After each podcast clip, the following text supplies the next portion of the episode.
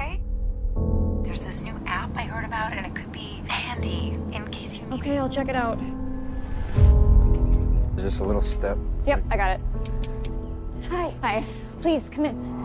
All of Archie's food is in the pantry. I can show you. No, I'll where find it. Thanks. Ciao.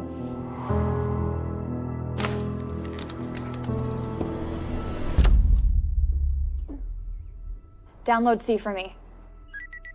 Hey, what can I do for you? Hi, I'm locked out. Do you see a way I can get back in? Uh, let's move around the perimeter. You're right in front of a sliding glass door. Can you feel it? Be careful, Sophie.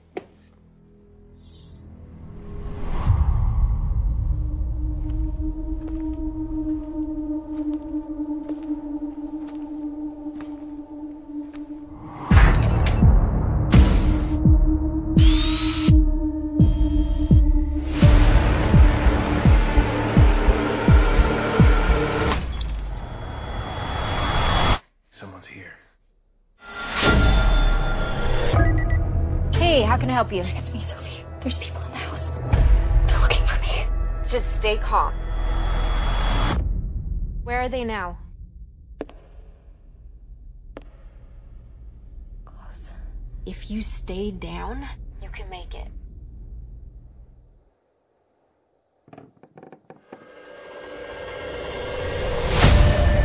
We need to get you to the basement and wait for the cops. Is there anything in my way? Wait, Sophie, wait! She dialed 911 12 minutes ago. You said the place was gonna be empty. I can get rid of the cops. And why would you do that? Who's gonna suspect the little blind girl, right? Could you open the door, please? They're gonna kill you. No one's going anywhere. I swear we can do this. You just need to trust me. He's in the room. Let him get a little closer to you. Inhale. And on my mark, fire!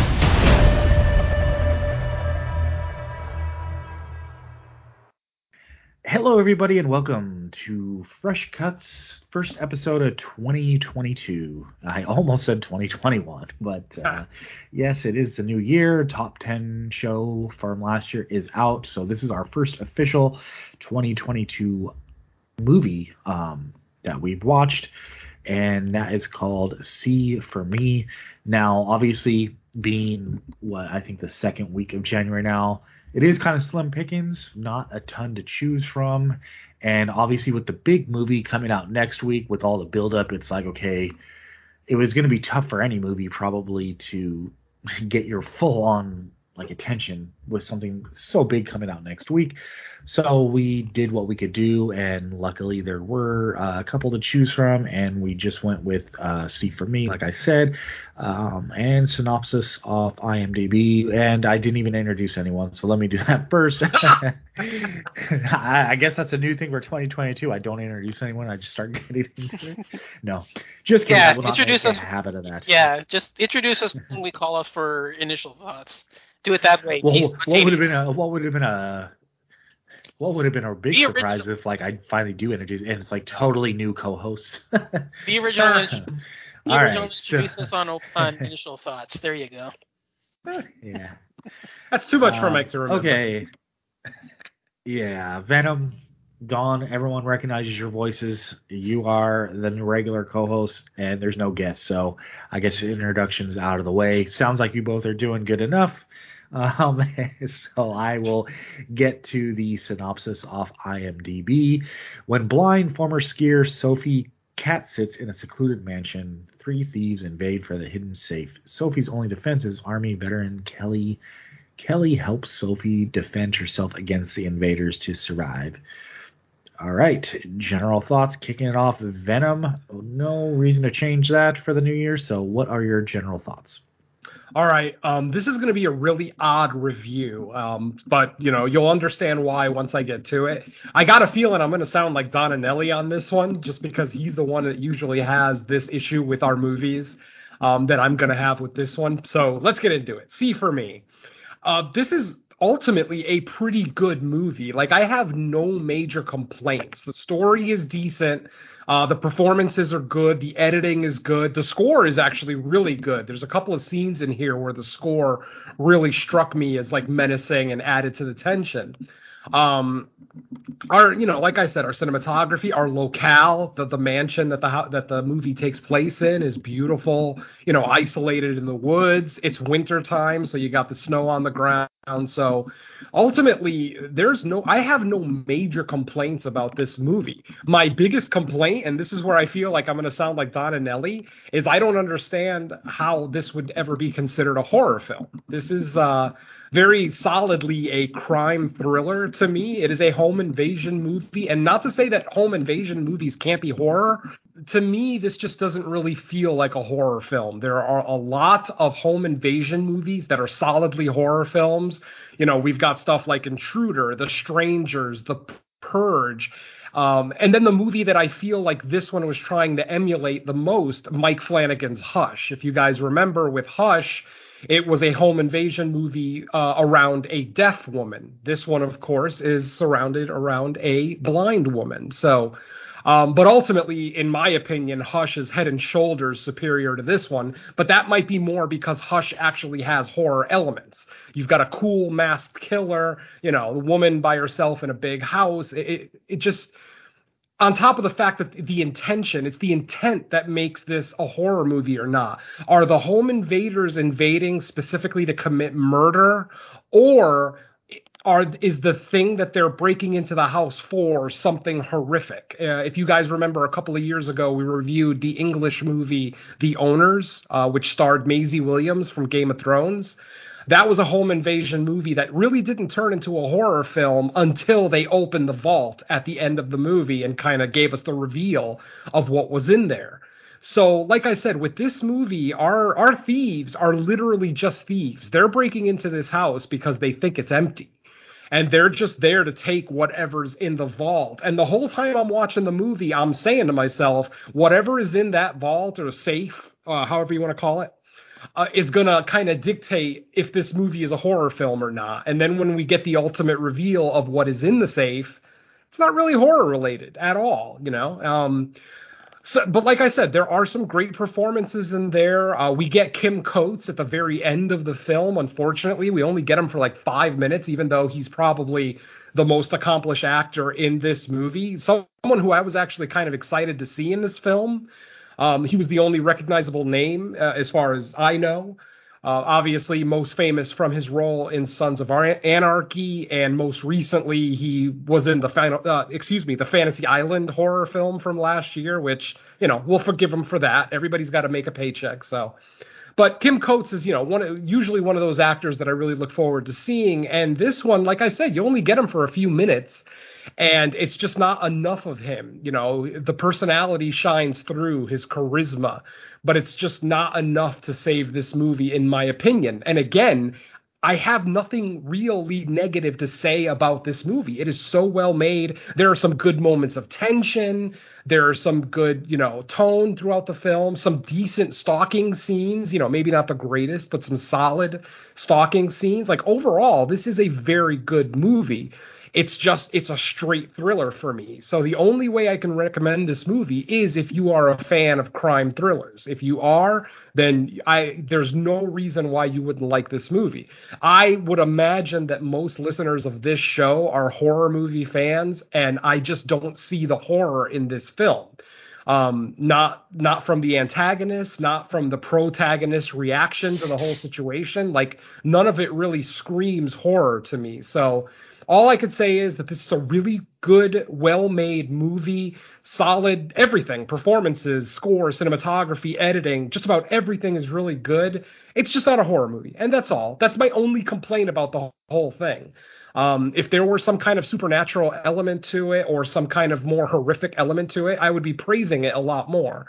But ultimately, as it stands, it is a solid crime thriller. And if that's what you're into, then I would recommend the film. Otherwise, I can't really recommend it to people who like straight horror films. Because The Strangers and The Purge, this movie is not. That's it for me, Mike. All right. Don, general thoughts on See for me. Um, let's just replay Venom's clip all over again because that's exactly my thing. Um, uh, no, I, I, I am literally lockstep and key with him. Uh, fantastic, well-made stuff. Uh, tension comes out here and there. It's just not a horror movie. I, I, I, I am literally, I, I, he took my notes uh, with little I had. Um, yeah, let's just replay Venom's clip over me. Um, I, I, I literally, I'm, I'm being genuine here. I, I have nothing else to add to that. Then yeah, I guess it goes to me next. So I'm gonna say, yeah, I I'm kind of mixed on this movie. I, I feel like the setup, aka the premise, is fine. It's actually you know semi interesting, and I actually am on board with the movie through the first act and part of the second act. I think for me, where the movie takes a turn that it struggles to recover from is, and I, and I won't get into detail obviously because of spoiler issues, but there's a decision the main character makes that feels very unforced and it kind of sets the rest of the movie off kilter in a way as far as how things ha- like are playing out because of the decision she made when she did it. It felt like the character had a plausible out of the situation, but she brought on the unforced error that put her deeper in the situation when it didn't seem necessary. Now, obviously, you there are ways you can argue around it why she did what she did to, you know, I guess in, in spoilers we can get into that. Like we we can make uh, we can make justifications for what she did, but like when I'm thinking back, I'm just like, why did you even offer what you offered when it seemed like you were going to be in the clear, maybe? So, um, and I feel like because she made that decision, then throughout the rest of the movie, it kind of has to teeter on her back and forth between like almost being good, slightly bad. It's like what exactly are your motivations going um, for the rest of the time? Uh, other than the obviously, well, I want to survive and get out of this situation, but it didn't seem like she had to do what she did in order to survive uh, to begin with. Um, and really, that just makes the rest of the movie kind of like bad decisions constantly. Um, it just seems like she had multiple opportunities to get out of the situation, but she, she kept putting herself deeper into it. And I guess you could just, I mean, the, the laziest, easiest way to justify it is, oh, she's just scared and she's saying dumb shit, I guess. But I don't know. Mm. Um, overall, though, I, I wouldn't say it's a bad movie. Um, I, I this very does teeter on um, more thriller than horror. I do agree. Um, Hush comes to mind. I felt like there was kind of elements of a movie like Panic Room, not so much in the plot, but Mhm. as far as we have like our gang of thieves where you know there's like the more hardcore ones, and then there's like the one that I'm just here to do the job and go. Why are we taking this further than it needs to go? Stuff like that remind me of uh, Panic Room. There's a lot of tropes from superior movies in this, and that's always Or let's kind actually mention the other elephant in the room. Wait until dark. of. Mhm. Yeah. yes. um, yeah, Yeah. that- and that's one of the things. There, there's there's elements of many other movies that all of which I can think of that come to mind at the moment are better than this one. So that's never a good sign. Um, I, you know, I think the movie does some things okay. There's some decent tense moments.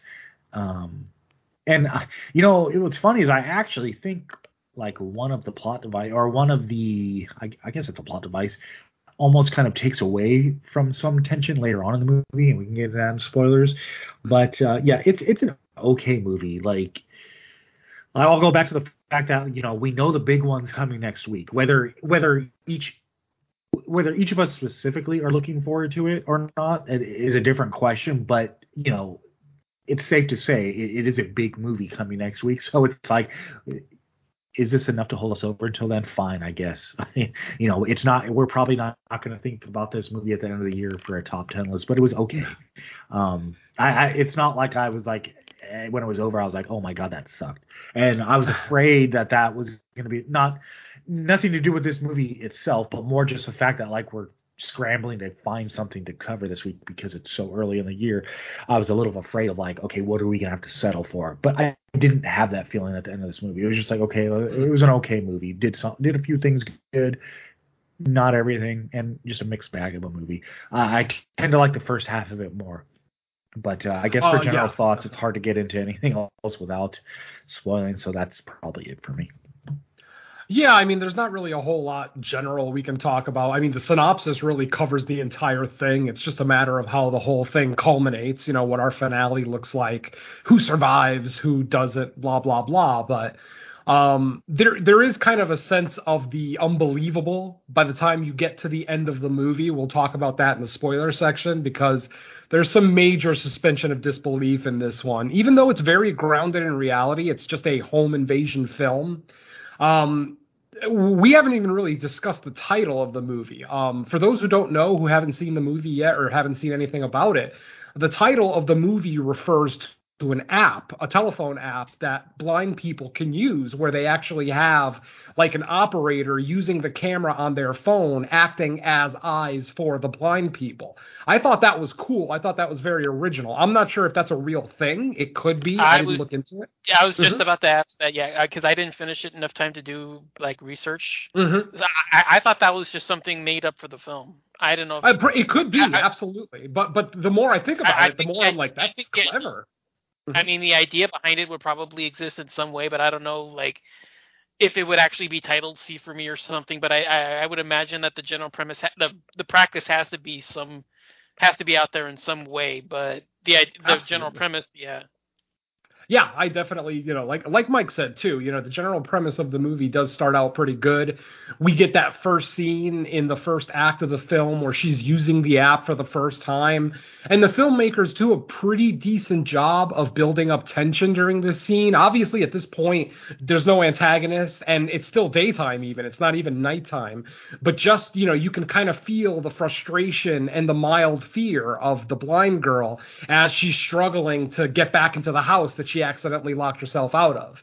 And then, you know, she calls the app, she uses the app, she ends up getting this girl, Kelly, um, who's, you know, actually turns out to be rather genius. I mean, you know, we find out in the see, this is why I try not to read synopses, folks, because we don't find out that Kelly is an army ranger until way later in the film. Until uh, basically when it's almost completely over. So, you know, that would have been ruined for me. But um you know, I, I, I just like I said, I just wanted to point out that I did like that concept, and if that's not an app in real life, somebody should work on it because I think it's brilliant. I think I think it's something that the blind can use. I, I understand that people, you know, with either blindness or hearing disabilities or whatever other kind of physical disability, don't really like to rely on others for help. And that's set up in this film too. Sophie is not the nicest person at the beginning of this film because, you know, you could tell that she only recently became blind. She hasn't been blind her whole life. She resents anyone who tries to give her any assistance whatsoever, which is fairly common. Uh, you know, you see that a lot in real life when somebody loses one of their senses, you know, later in life. Uh, for Sophie, it happened at 18 years old, but ultimately, she's not that much older than what 22 or 23 in this film. Um, she's not that far removed from uh, the condition that caused her blindness. Um, it wasn't an accident. I think it, it was an actual like a degenerative condition that she had her whole life that just finally took her eyesight away from her at 18. yeah, because they mentioned just- that. Well, they mentioned Uh-huh. later. Well, they mentioned at the very end that her equipment's been rusting for four years. So Oh, oh, perfect! Wow, I just guessed four years. Nice. yeah, yeah, So there you go. Yeah, because they say there's a line at the very end that because th- when they walk her out, I mean, you know, it, it, it's minor spoilers, but um, when they walk her out of the hospital at the end, um, the mother makes a comment that you're gonna have to replace your skis. They're f- they've been rusting for four years. So Nice. Yeah, I missed yeah, that. just completely. wanted to yeah just confirm that you guessed co- correctly. Very nice. So mild spoiler on that section, but Yep, yep. So yeah, like I said, um, and then later, I don't know how much of a spoiler this really turned. Well, yeah, you know what? I'm going to save it for the spoiler section anyway, just in case, because it is kind of a cool little plot point. But yeah, like I said, Um, the movie in concept is fine. Um, I just wish I would have gotten a little bit more either visceral action or maybe you could have thrown a supernatural element in there, like whatever the thing that was in the safe that they were going to get maybe was, who knows, a cursed item or something. I mean, there, there could have been a horror element thrown in here somewhere. Um, ultimately, I don't think this filmmaker was going for horror because his only other uh, feature film, this is his second feature film. Uh, the, the, name of the director is Randall uh, Okita. He is a Japanese Canadian man. That's an odd combination, but there you go. And this is his second film. He also did a movie called The Lockpickers in 2017, which is also about thieves. So this guy must have a niche. This is like his thing. And like I said, the movie's very well made. So I can see that you know, this is a good director with a good future. Um, you know, I, I, it's just one of those things that when I sit down to watch what I think is a horror movie and then it's not, it's a little disappointing, ever so slightly. But like I said, overall, good movie. Uh, I just can't really recommend it to everybody. But I think if that's it, we could probably get into spoilers, right? Uh, I think so. Um, yeah, I, am pretty sure. And uh, awesome. I was gonna say for reference, so I guess now that we're officially in spoilers, the the decision I was talking about, um, oh yeah, was when when uh, they they found out that she was in the house and the, um, they kind of want to like either I, I think like the you know the harsh guy is like oh we we should get rid of her, aka mm-hmm. maybe killer. and then they get the boss on the phone and once they find out she's blind, I mean the boss the boss of the operation seems like he's pretty much like, nah, she's not a threat because she's she can't see, she's no witness to anything. So mm-hmm. just keep doing your job and you know let her go. You know, um, and then she just kind of speaks up and she's like, oh, I'll do this for uh, what did she say? Like, oh, I'll get rid of the car or something. Yeah. Like she kind of volunteers to help, and she's like, well, I want my a cut and I'm like, whoa, wait a minute, like, what the hell are you doing? like, I, I can understand if like, she, um, if the boss was like, no witnesses, or I don't care if she's blind, then it's like, okay, you go into desperation mode, like, okay, I need to just say some shit to stay alive. But it seemed like at that point, she was almost putting herself deeper into something that she didn't need to. Um, yeah. I, and and in fact, go ahead. Uh-huh. I was going to say, in fact, the thieves were leaving. The boss was actually saying, just get out of there. The cops are going to be here in two minutes. We can come back another day because these, these, uh, safe crackers, they were so, they were so skilled that they didn't really leave any clues. They didn't damage anything in the house. You know, they opened up the safe electronically by breaking the code. They, they did damage the safe, obviously, a little bit by drilling into it, but, you know, who knows how often that woman goes into the safe, but, I, it just literally they flat out said, "Okay, pack it up, let's go." And then she's like, "Oh, I can get rid of the cops."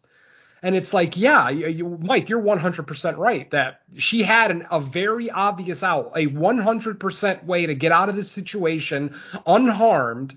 But then she decides to just jump headlong into it and practically join their ranks, which, you know, doesn't ultimately make sense. But one of the things that we haven't really talked about is that they do set her up as a little bit of a thief already. Um, early in the film, her and her mother are having a talk about a tip that she got, a forty-eight or forty-two hundred dollar tip that uh-huh. she had deposited into her account.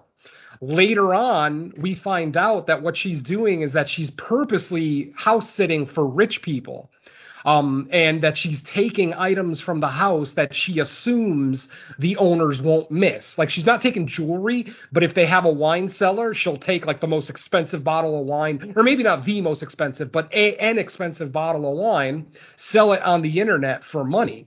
So for the first half of this movie, we're under the belief that Sophie's just greedy because we see her early in the movie leaving her house, and that's a pretty decent sized house that she lives in. You know, she only lives with her mom. Lord knows where dad is at this point, but it's like they live in a decent house. Um, she was an Olympic hopeful for a little while, so I, you know, I can't imagine that they're like struggling. But obviously, later in the film, we find out that she actually does have a purpose for all this money, which is to help her train for the Paralympics um, because uh, after she went blind, she basically quit skiing out of depression altogether. She just quit skiing altogether.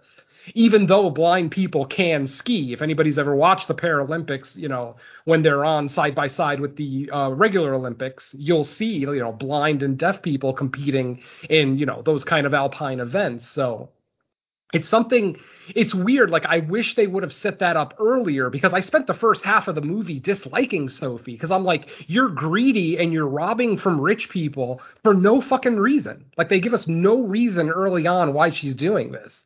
And by the time we get the confirmation of why she's doing this it's almost too late. Like i've already developed my opinion of her you know? It's kind of hard to change it now.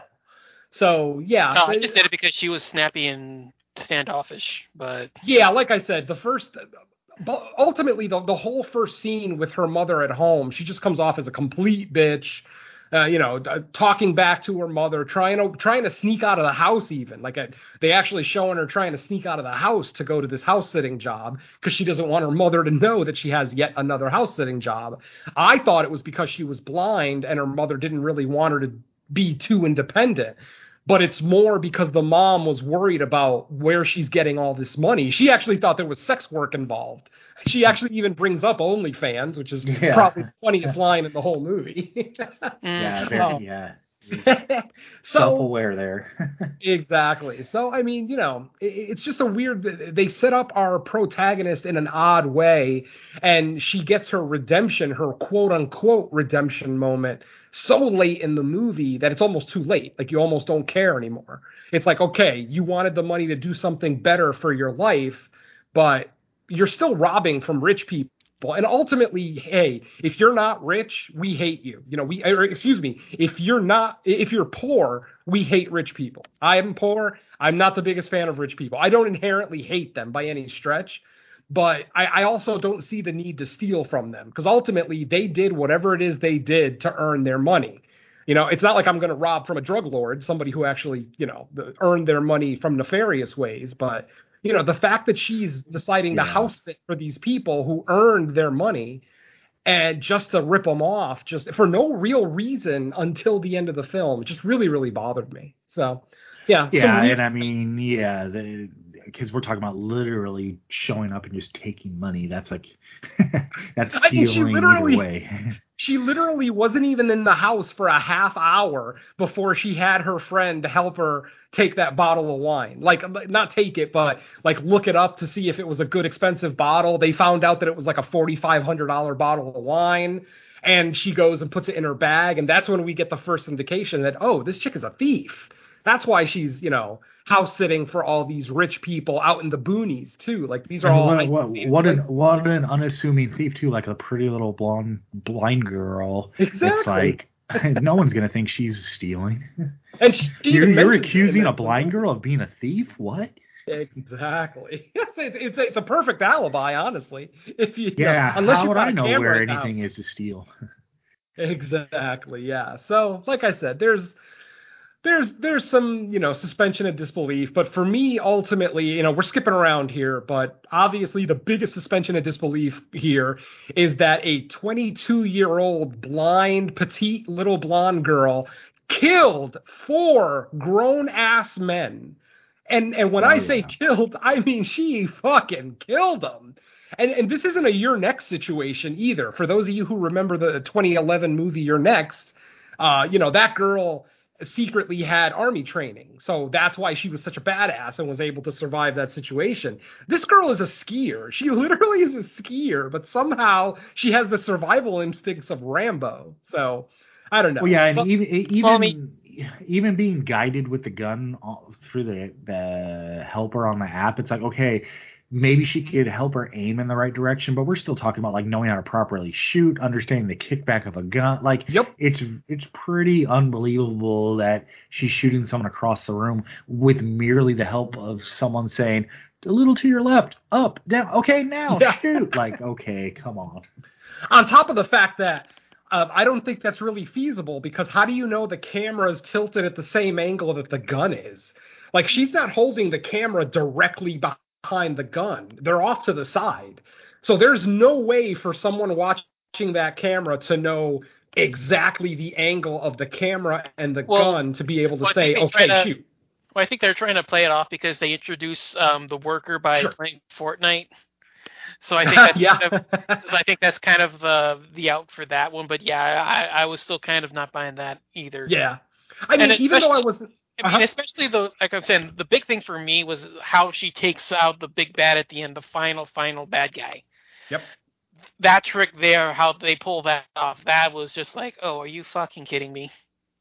Yeah, it doesn't seem feasible that a guy like uh, Kim Coates' character in this movie would be that dumb to just, you know, the, I don't know. It, it- it just kind of bothered me. But at the same time, you know, you got to end the movie somehow. So if you're not going to introduce a supernatural element or a horrific element of some kind, then you got you kind of got to do something like what they did, which is basically. Um, he was uh, basically our antagonist. And what the hell was his name in this movie? Uh, Rico. Rico was Kim Coates' uh, character. By the way, the big reveal at the end of this movie is that the woman who owns this house um, and has all this money in the safe is the wife of Rico. Should I say the ex-wife? Um, they divorced. She got a bunch of money in the settlement, and that's basically what he was doing. He hired these goons to go back in the house break into the safe and retrieve what he believed was his money. So that's what I mean. There's not really a horror element there. It's just your basic home invasion. So Yeah, It it, kinda loses- very much more of a thriller. I, I feel like they try to Oh, toe the line. There's there's a couple sequences just you know with her moving around the house and you know when she's suspicious of stuff that you could say it teeters the line, but it really never goes any further than that. It's more Yeah. firmly a thriller. yeah, absolutely. Yeah, it's solidly a thriller, which you know for some people is not a problem. I, I I'm sure there's plenty of people out there that love thrillers and would be very excited to watch this movie. And to those people, I would recommend this movie. I mean, this is probably definitely. I think this is a must-watch for people who love that subgenre of film. If you like home invasion thrillers, this is a movie for you. Rock on. No horror element, not really a lot of gore. I mean, yeah, people get shot, one person gets bludgeoned to death, but ultimately not a lot of gore or blood. You know, I'm not going to say it's a family friendly movie necessarily, but you know, it's solidly like a PG-13 type thriller. Um, I think the only thing that really makes it rated R is more the language uh, than anything else. So, Um, so, like, yeah. yeah. Yeah. but uh, I mean, you know, it, the movie's only 90 minutes and it's fairly cut and dry. You know, Sophie gets a job house sitting. She meets the the wife, uh, uh, you know, the owner of the house. She's an absolute kind of vapid bitch who, you know, obviously likes to travel. She even mentions that she's recently divorced and she's rich, so obviously she's enjoying her, you know, her newfound free time. Which again, nothing wrong with that. But you know, the whole conversation between uh, Sophie and what was her name, Deborah, a- and the, the homeowner Deborah, just comes off as very like fake and I don't know. It, it basically was like two bitches trying to out bitch each other, and I don't know. That's just not entertaining to me, unless it's coming from a comedic standpoint, which this movie does not. So, you know, she meets the woman, she gets the instructions for the house. Uh, the the homeowner wants to give her a tour, but she's adamant that she doesn't need one. Which, considering the size of the house, I don't know how that homeowner would be comfortable leaving her there without giving her a tour. But she does. She ends up leaving the house. Um, she ends up calling her friend Cam on the telephone. It's funny that his name is Cam because he is basically her eyes um, before she uses the See for Me app. Um, you know, so Cam, she's walking around the house, basically taking her self-guided tour with her phone in her hand, and her friend Cam is on the phone, basically telling her, okay, this is the laundry room, this is the pantry, there's the hot water heater, you know, basically so that she can get a lay of the land. Why she would have to bother her friend Cam and not just let the homeowner do it, since it's her fucking house, is beyond me. That's like one of those attitude situations that I have no idea. Obviously, Sophie is trying to show that she's independent, even though secretly she's not all that independent. Because I mean, the, she they even talk about how Cam is the one who's helping her steal and sell those items on the internet later. So you know. Um, so th- you know they're not the nicest people. Basically, let's just go with that. They may not be all-out criminals, but they are just not the greatest people to wrap a movie around, especially when that's your protagonist. So, and and then you know our our our antagonists show up. They break into the house. They start breaking into the safe, which wakes up Sophie. Uh, and then we get like that first kind of tense scene where she uses where she once again calls the See for Me app gets uh, gets a hold of Kelly once again, and Kelly is the one who's walking her around the house, but then eventually they find out that there they think that there's only two perps at first, but then uh, a third one shows up, and that's the one who's able to surprise uh, Sophie and kind of take her off her feet, and you know, kind of he's and he's also the one who kind of wants to kill her. Like he flat out says we should off her. Um, but of course, uh, the boss, who we only hear his voice for the first three quarters of the film, uh, who of course, like I said, is Kim Coates, is basically very understanding. Like basically saying, well, she's blind. No one's used any names.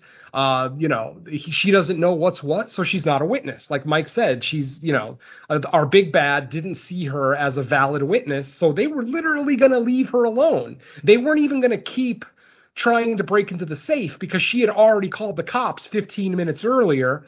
They had already figured out that the response time for the police in that isolated area was 19 minutes.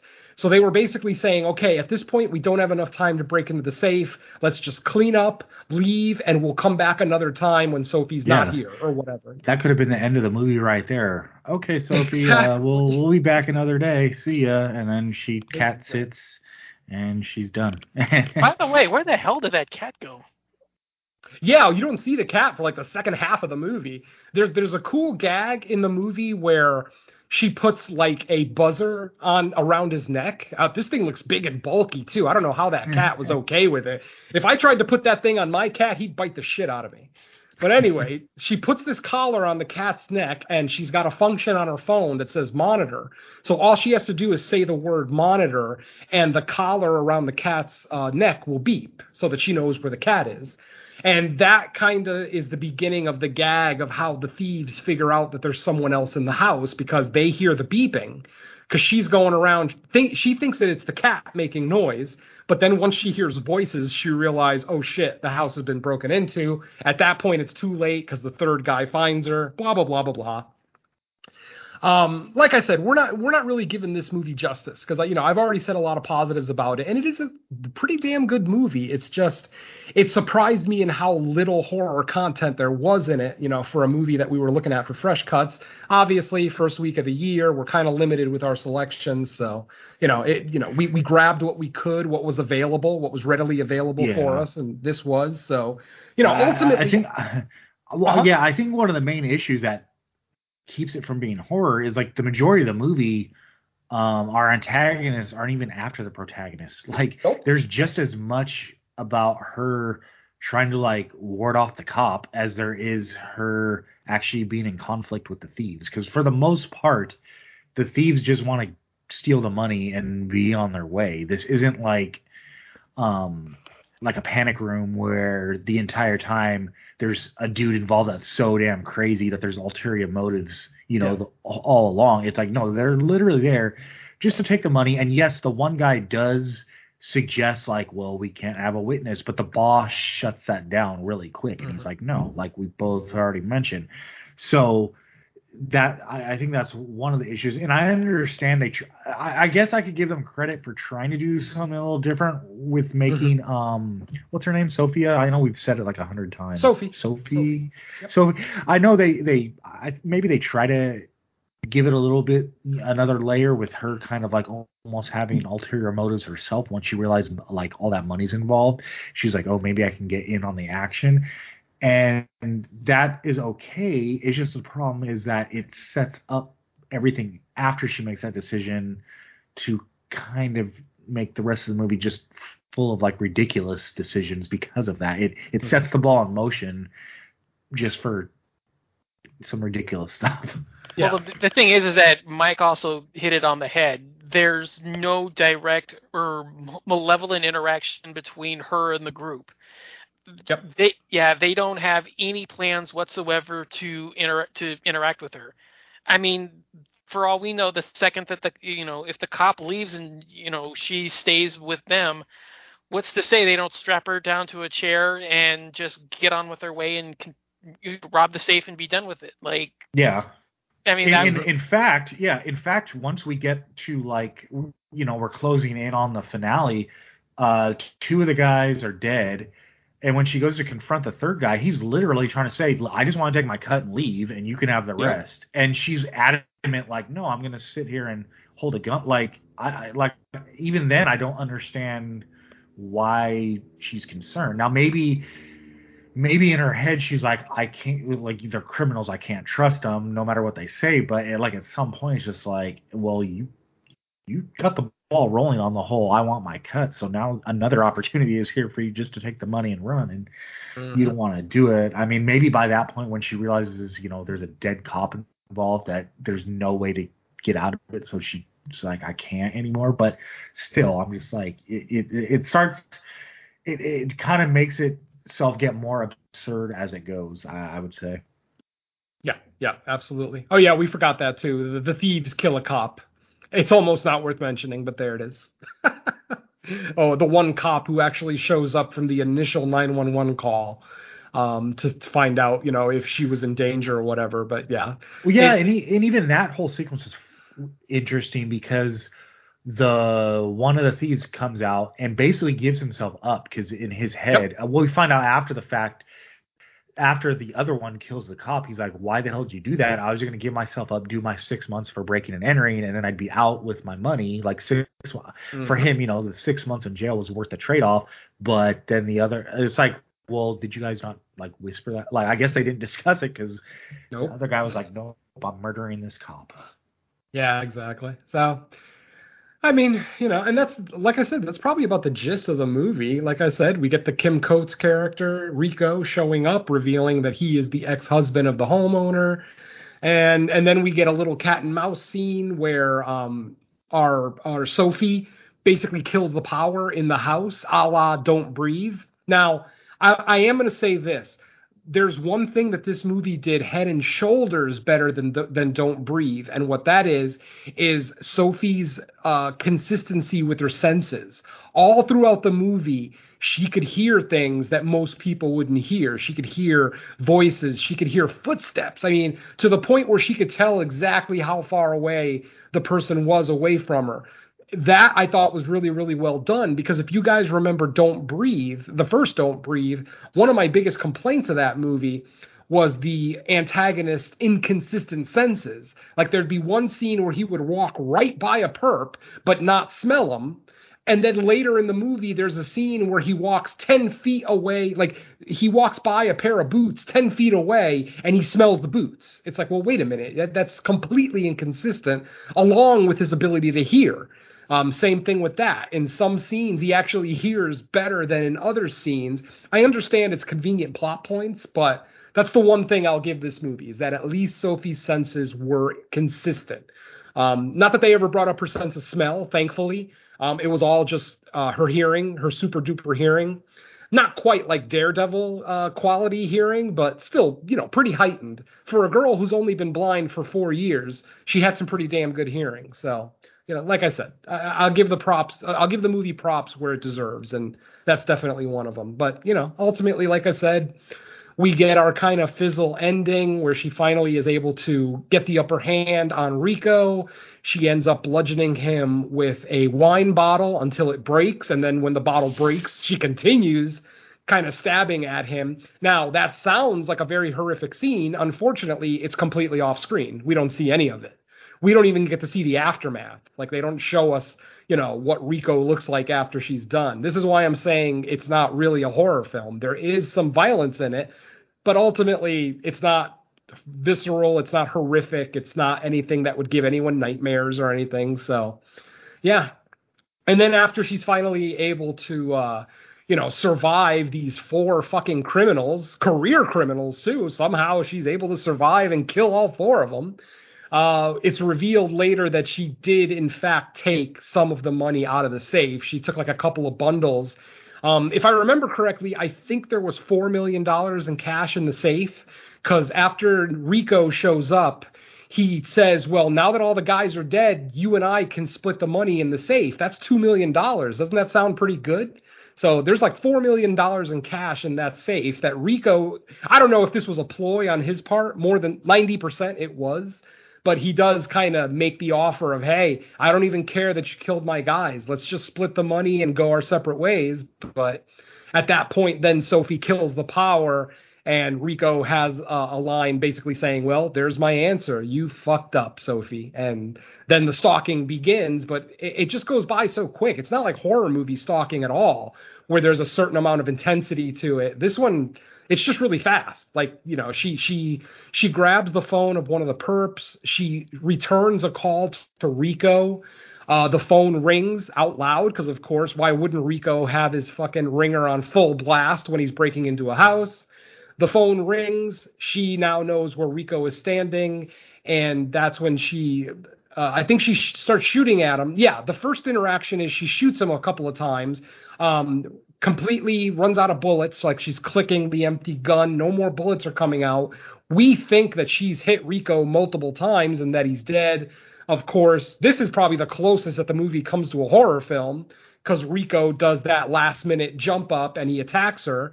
Uh, and he's in the process of basically strangling her. That's when she gets the wine bottle, the bottle that she luckily tried to steal earlier in the film. That's kind of funny. They say crime doesn't pay, but here it kind of did because she tries to, to she steals that wine bottle and then it ends up saving her life at the end of the movie. So whatever. I guess sometimes crime does pay, but yeah. Um, and then, like I said, we get kind of a, a, epitaph to the film where you know Sophie is reunited with her mom. Uh, she that's when she tells her mom that I, am going to go back to training. I, I want to go back to you know training for the Paralympics. Um, and then the mom is like, well, we'll have to figure out where we're going to get the money for your training. And Sophie just kind of smiles and hugs her book bag. The camera zooms in on the book bag, basically implying that yes, she was able to get out of the house with some of that cash. Hopefully, the homeowner doesn't realize that and try to go find Sophie. But ultimately, with with four dead bodies, no, with five dead bodies in her house, she's probably not too terribly concerned with some of the missing money in the safe. So I don't know. But yeah, that's your movie, folks. That is See for Me 2022. Technically, still 2021. It was released the first week of January, so it still has a production date of 2021. But for our purposes, it is 2022. Ugh, ah, yeah, too bad. Like I said, I wanted to like this movie. I generally, for the most part, enjoy home invasions when they do have a horror element to them. But obviously, since this one didn't, it just kind of gets thrown into the mix of all the other crime thrillers that I've seen, you know, in my life that are decent, but nothing that I'll ever return to like I didn't re- I didn't regret the hour and a half I spent with this movie, but there but I still don't ever think I see myself returning to it. There's just no real reason to ever watch it again. So yeah, Yeah. see it see it if you like thrillers. Otherwise, I'd say most horror fans can skip this one. What do Yeah, you say, if Mike? You just need so, if you just need something to hold you over for uh, next week. Yeah, exactly. Yeah. Like yeah, I mean, because like I said at the very beginning, we're still well, technically it's the second week of January, but um, there's just not a, if if you're one of the people that are like, okay, New Year, I'm I, I want to find like new stuff. There's just not a whole lot out there. Uh, um, there's a chance you could end up doing worse in this stuff. So I mean, honestly, yeah. I'm betting on So- I'm betting on I'm betting on there being worse than this. I mean, it, oh, like sure. like we said, it's not badly made. Its biggest crime is that it doesn't fit into the genre that we're a fan of. Mhm. That's its that's its biggest problem. It's there's nothing wrong with the film as it is. It's just not a it's just not a genre film that we're interested in. Mhm. So, Right. yeah, I, I'm really looking forward to seeing worse than this. Guaranteed. Oh, I'm sure there'll be plenty. Yeah, Oh yeah. Hopefully, Like I the said, I'm- Asylum put something out this year. yeah. Like I said, I'm betting on there being much worse than this. Guaranteed. Yep. Um. All right. Cool. Well, that is See for Me 2022, uh, first episode of the year. So before we get out of here, though, let's find out if uh, anything new in the new year for people to listen to from us. So Venom, I'll start with you. Uh, what's uh, going on with you, and what's new? Honestly, this is my first podcast since um, well before Christmas. Um, the only real thing I have to talk about would be my guest spot on Cut to the Chase for 12 Days of Chasemas, where I did, um, where we discussed Jack Frost 2, the, the cinematic classic Jack Frost 2.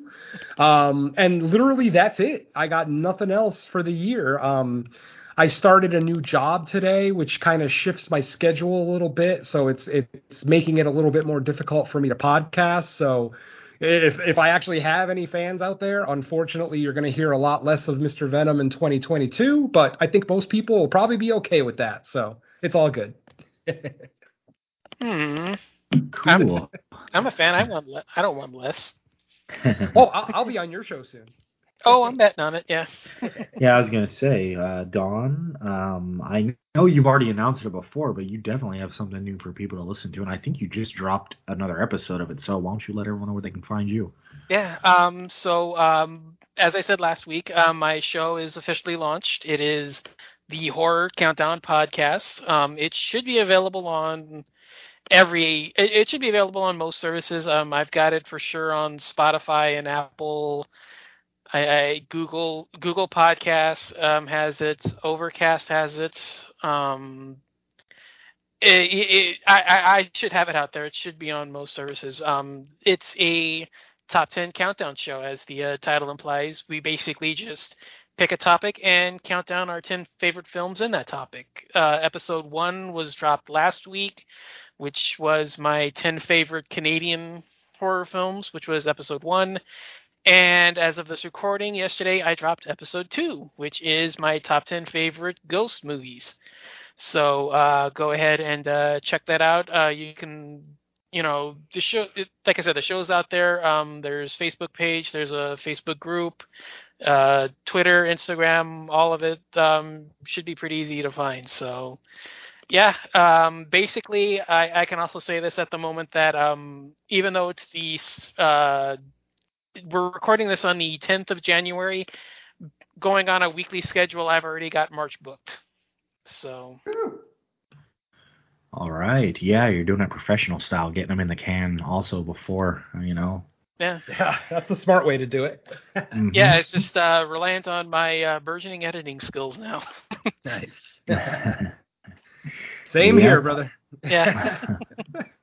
um, as far as I go, yeah, nothing really new. I'm trying to think. Uh, We did put out a new episode of Burning for Springwood. We're almost at the end of season one, but I think I mentioned that last time.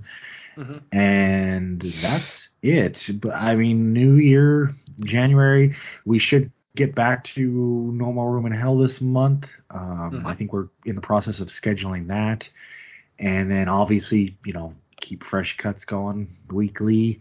Uh, next week is a big one for such, you know, for being so early in the year. Not that, you know, horror isn't uh, opposed to coming out in January. You know, we've actually Nope. been somewhat fortunate the past couple of years, but uh, this year we're just getting like a really big title in the Scream sequel, um, titled Scream, not Scream Five, interestingly enough. So we'll see uh, on that. Uh, it's hugely anticipated by the community, obviously, to varying degrees to the individual, obviously. But I would just say overall, it's a big anticipated movie. Mhm. Um, so that's going to be exciting to get that. Maybe we'll try to see if we can get extra people on that one. But uh, you know, uh, the way I always see it, when it was just me and Venom, I always kind of lean more into wanting to get a guest for the bigger shows. But with the three of us, I. I I I still am not never opposed to having you know extra people on shows, but I think three is a good number where I, I don't stress so much getting extra people. If it happens, it happens. But I think three is a good amount to run every episode with, if if that's how it is. So, um, if that's like my official official uh, uh, endorsement of Dawn, then that's what you Yeah. call it. That's uh that's Mike's nice way of saying I wasn't enough for him. yeah. Thanks, Mike. Ah, all right. Well, hey, it- it- yeah. it, I'm saying it lasted a year and a half, so I, I'm fine with it.